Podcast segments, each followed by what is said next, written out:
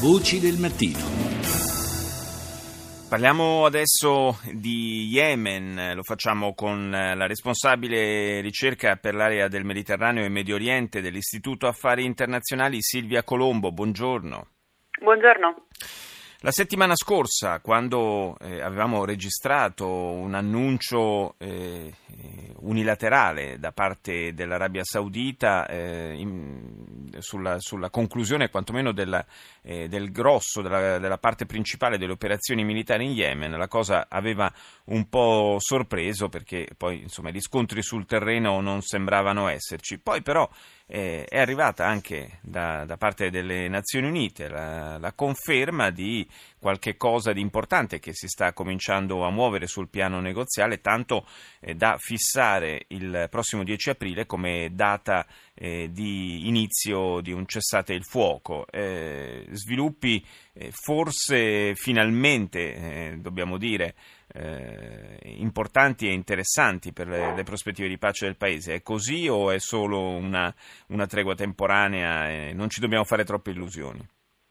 Ma in realtà tutto ehm, dovrà essere verificato poi sul campo. Eh, in effetti dal 10 aprile dovrebbe entrare eh, in, in, gioco questo cessate il fuoco di una settimana ehm, eh, precedente alla eh, riapertura di negoziati di pace in Kuwait il 18 di aprile. Eh, ricordiamo però che già precedentemente nell'arco di questo anno eh, in, di cui, in cui si è parlato appunto di un conflitto aperto in Yemen, eh, quindi dal marzo del 2015, ci sono stati vari tentativi di trovare eh, un accordo e di giungere a una pace. L'ultimo, eh, alla metà di dicembre scorso, era stato già annunciato una, una tregua che però era stata poi rotta eh, poche settimane eh, dopo, eh, proprio dalla coalizione guidata dalla, dall'Arabia Saudita. Quindi è ancora sicuramente presto per verificare se effettivamente ci stiamo avvicinando a, alla risoluzione di quello che è uno dei conflitti dimenticati del Medio Oriente, eh, chiaramente con tutto quello che sta succedendo,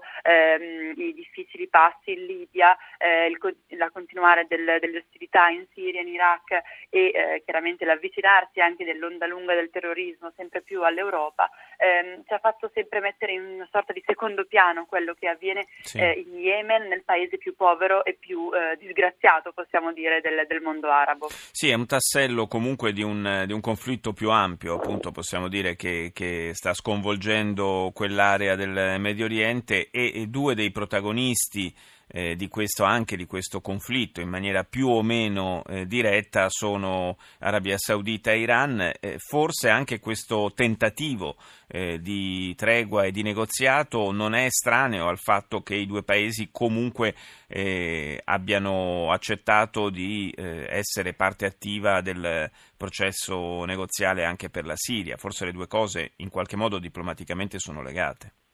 No, questo assolutamente, anche se bisogna ricordare il fatto che eh, il conflitto in Yemen va ben al di là della dimensione regionale, affonda cioè le proprie radici in, un, in quella che è la storia particolare del paese, certo. eh, quindi anche non, non, forse non bisogna troppo eh, sopravvalutare in questo momento eh, il ruolo delle potenze esterne, del sostegno per esempio del, dell'Iran, che certamente esiste al, alla, parte del, alla, parte belligerante degli Houthi, ehm, che controllano ormai il nord del paese, inclusa la capitale capitale Sana'a e anche quello che è il ruolo dell'Arabia Saudita con la coalizione di altri paesi arabi che sta di fatto eh, bombardando a tappeto il paese e che ehm, che quindi detiene le chiavi della risoluzione del conflitto. Eh, quello che sto dicendo, cercando di dire cioè che è vero che le due parti esterne, i due attori regionali principali eh, forse stanno andando verso la direzione di una, um, del capire che bisogna trovare necessariamente un modus vivendi in una regione eh, complicata, vedi la Siria, vedi lo Yemen, vedi l'Iraq e via dicendo,